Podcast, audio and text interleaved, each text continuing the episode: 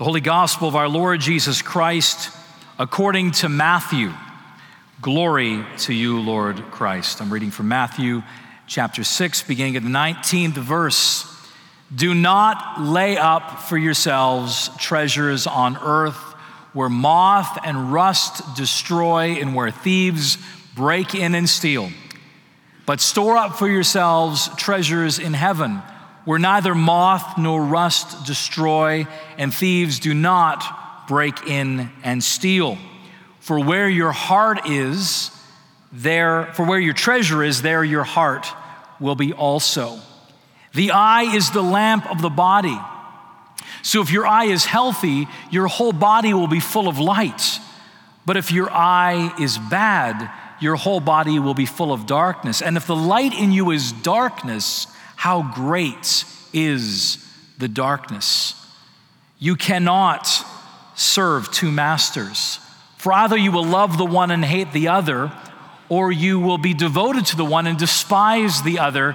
You cannot serve God and mammon. Therefore, do not be anxious. This is the gospel of the Lord. Praise to you, Lord Christ. Let us pray. Father, we give you thanks for your word. We thank you that you inspired Matthew in the recording of these words of Jesus. And we believe they not only had power for Matthew's day, but, oh Father, in this anxious world, these words have power for us today if we will hear them. So we pray, Father, send your Holy Spirit to open this word to us now, perhaps as never before, that we would be changed more and more into the likeness of Christ. For we pray it in Jesus' name. Amen. I invite you to be seated. I want to be less anxious. And I'm not just talking about November the 8th. I'm so inspired by November the 8th to be a new member of this country. In fact, in all seriousness, I'm glad that the immigration was solved before the election because, although you think that's kind of backwards, isn't it? But it means that when this Tuesday comes, regardless of the outcome, I'm fully in it with you. Now, I will not have voted, so you can't blame me, but I'm fully in it with you. I want to be less anxious.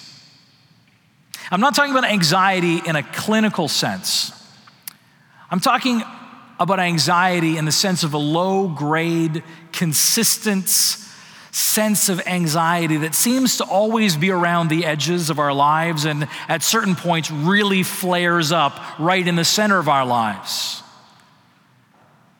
There's all kinds of anxiety causing moments in our lives. Maybe in your lives, your anxiety is rooted in health issues, maybe in relationship issues, maybe in financial issues. But today in our text, I'll tell you, Jesus has an amazing, incredible word for anxious people. He has an incredible word about anxiety. He says in verse 25, Therefore I tell you, do not be anxious. And then in verse 31, again, do not be anxious. But I want to say, Jesus,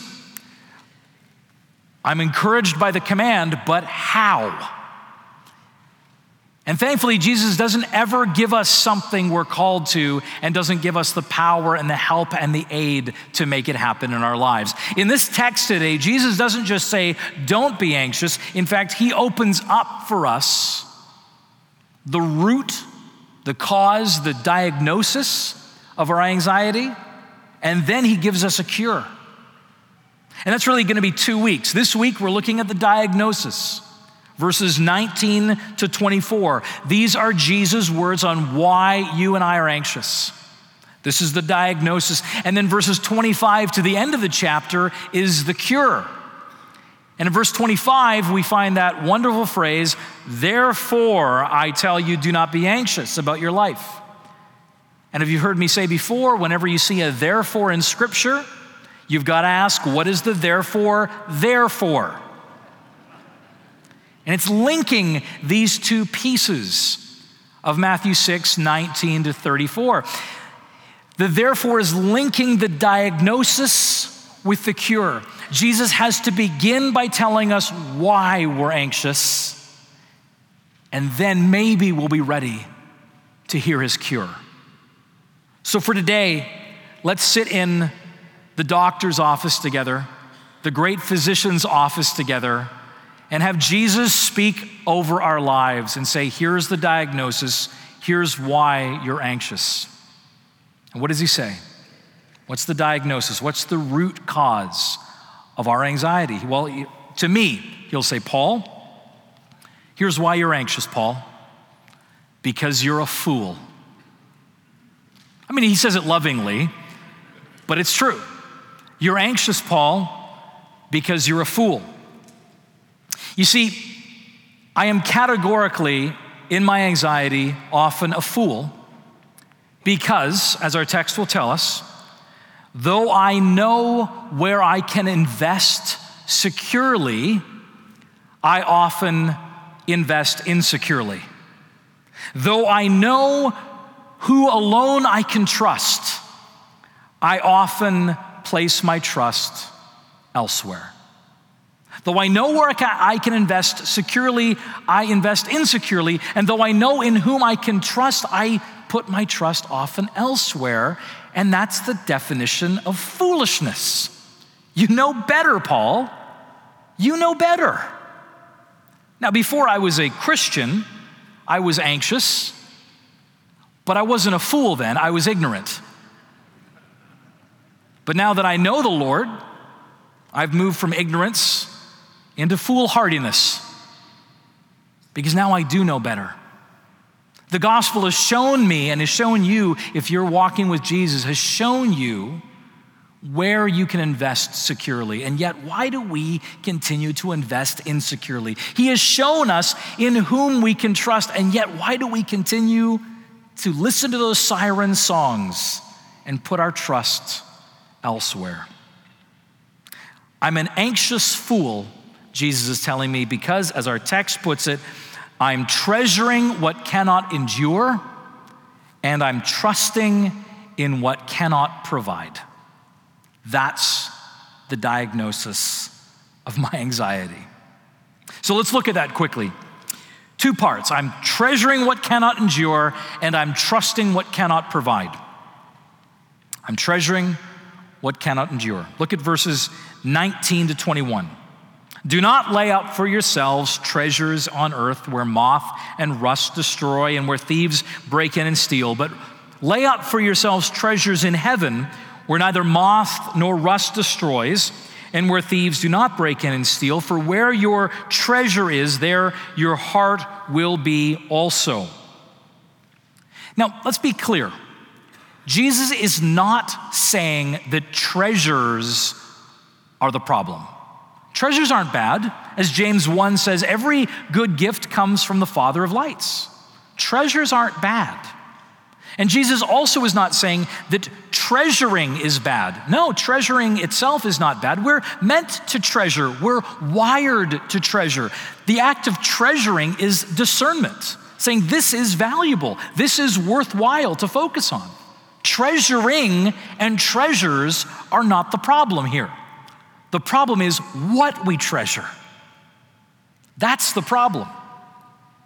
And the interesting thing is that where our treasure is, Jesus says in verse 21, we find our heart. In other words, you find the location of your treasure and you will get a barometer reading on your heart. Jesus is actually being incredibly practical here. Think of Jesus in this moment as uh, a practical investment advisor. He's coming to us as human beings and saying, let's be clear treasures on earth versus treasures in heaven. Treasures on earth, here's how insecure, here's how they're not going to endure moth, rust, thieves. And in this, Jesus is really covering the whole gamut of practically why we can't treasure these things. Moth represents nature's decay. Nature just has a way of slowly eroding and decomposing everything we see. Rust implies time's decay. The clock just keeps ticking and it begins to decay more and more. And finally, thieves represent human agency that decays. There's people around us that do things that will end up making all of our earthly treasures insecure. It's a very practical word. This is not going to endure. But in comparison, the Bible invites us to recognize that treasures in heaven will endure, that they are secure. And yes, there really are treasures we can lay up in heaven. One of the challenges when I first became a Christian is that when I heard the gospel of grace, I heard it in such a way that was half true. The gospel of grace told me, rightly so, that there's nothing that I can do to earn my salvation. We, and that part's absolutely true. There's nothing we can ever do. Nothing we ever do can make God love you. Nothing that we ever do can make us more suitable for heaven. Nothing we can do ever gets God's attention and says, wow, now this is a superstar over here. They get to go to heaven. None of those things are going to get us there. Our resumes do not get us into heaven. I heard that. But what I didn't hear, though, was that I was still called to a life of good works. I said, hey, this is the best news I've ever heard. I can't do anything to earn my salvation, and therefore, I guess I don't have to do anything in this life. Lay back, Jesus take the wheel. And yet, in doing so, I didn't realize that no, there is a calling on our lives within grace. Nothing we can do will ever earn God's attention or favor, but we are called now to live out of grace. We're called to live with good works. As, as uh, Ephesians chapter 2 says, we are his workmanship, which is one of my favorite verses. We are God's workmanship, created for good works. Do you know that workmanship, that word in Ephesians 2, is the word poema? And yes, if you heard it, it's the word poem. You and I are God's poem. God's masterpiece, God's work of art. Not because we're so brilliant, but because God is so brilliant. And He's taken us and is forming us into His living masterpieces in this world, created for good works. And so, as I received this gospel of grace, part of what happened in my heart is I didn't realize no, there really is things that will endure in, in the future. Not treasures on earth, but any way that we live our lives that give glory to God Anything we do, a kind word, an act of grace, generous living, a testimony to Christ, forgiving enemies, all these ways that we live in ways that give glory to God, those will endure.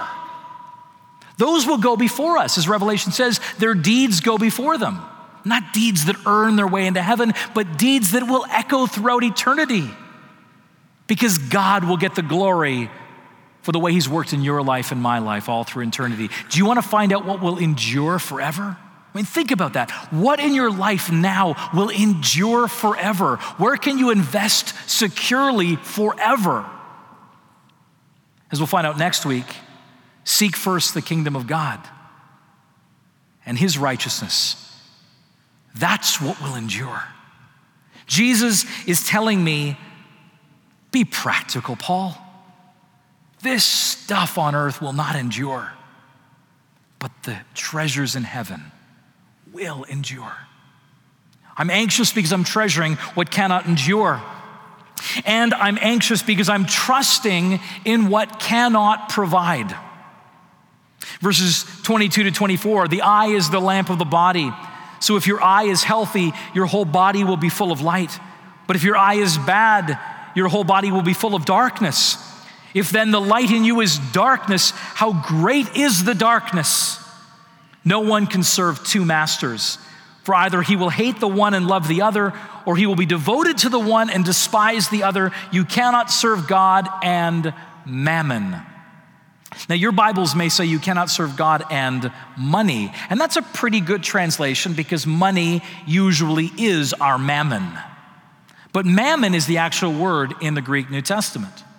And mammon is a specific word that has an Aramaic root to it, ammon. Mammon, ammon, means that in which I put my trust. Mammon is that in which I put my trust. You cannot serve God and something else in which you put your trust. You see, whatever we put our trust in becomes God-like for us, doesn't it? I mean, why do we call it the almighty dollar? The almighty dollar. We take our mammon and turn it into a God.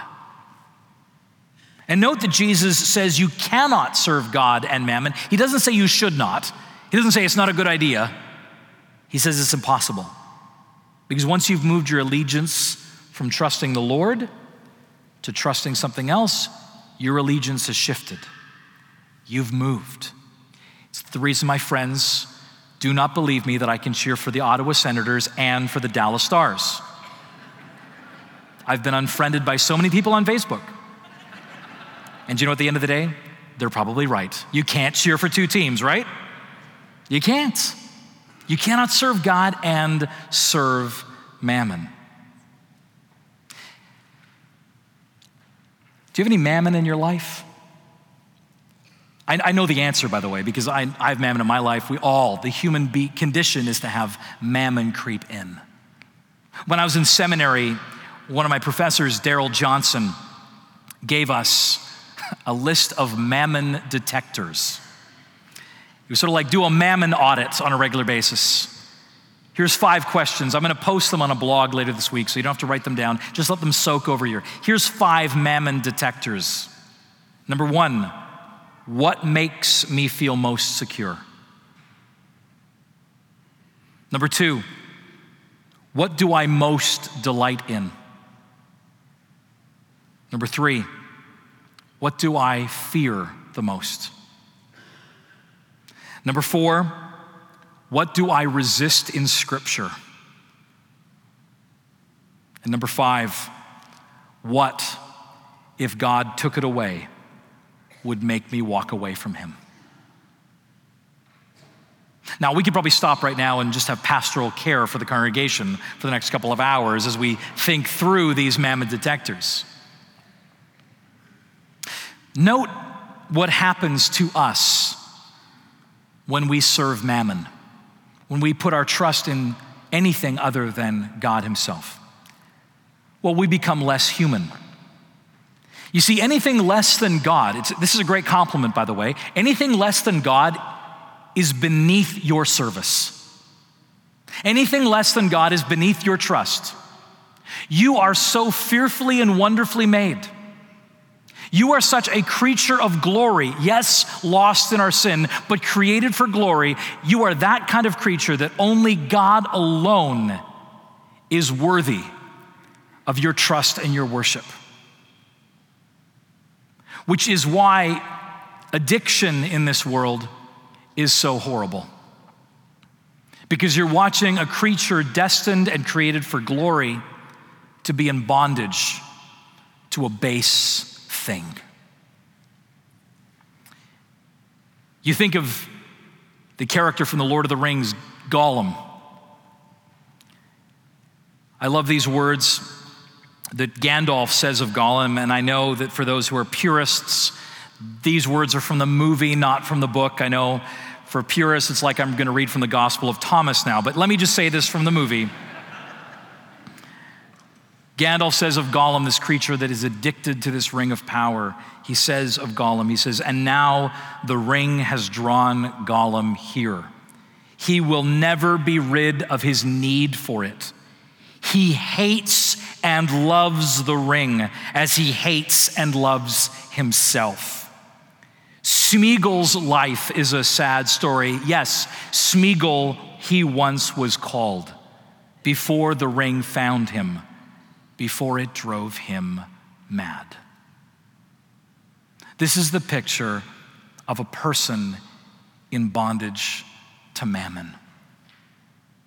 But also note what happens to the mammon that we put our trust in. Whatever that thing is, whoever that person is in your life that we put this trust on, whatever we turn into mammon for us, here's what happens to the mammon it fails us. It fails us again and again because we're asking it to do something for us that it cannot do. It cannot be God for us, it cannot provide, it cannot ultimately be trustworthy. Here is the words that you'll hear from a mammon serving person in reference to their mammon that has failed them eventually. These are their words. This stupid investment this stupid job, this stupid cottage, this stupid friend, this stupid spouse, this stupid child. You see what we do to the things we turn into mammon? They cannot provide. So, what do we do when we detect mammon? We bring it to the cross. We repent and we ask for new life. This is the Christian life of confession and new life. Just as we saw in the waters of baptism now, two human lives having sins washed from them so we are daily washed of our mammon habits as we bring it to the Lord. You, you, know, the whole Bible is really one big story where God is asking one question of us every page of Scripture. And the question at every page of Scripture is God saying, Will you trust me? Will you trust me? Jesus says, Don't be anxious. Next week, we're going to look at the cure, but for now, meditate on the diagnosis. We are anxious because we are trusting in what cannot endure. We are anxious because we are trusting in what cannot provide. But we know what to treasure and we know who to trust, so let's stop being foolish and repent again today. You know, there's a great way that we begin the cure even now. You don't have to wait till next week to begin the cure. There's a great way to begin the cure. You know, during a service of worship, some people wonder why do we have this offering moment? Now, you knew I was going to get there, didn't you?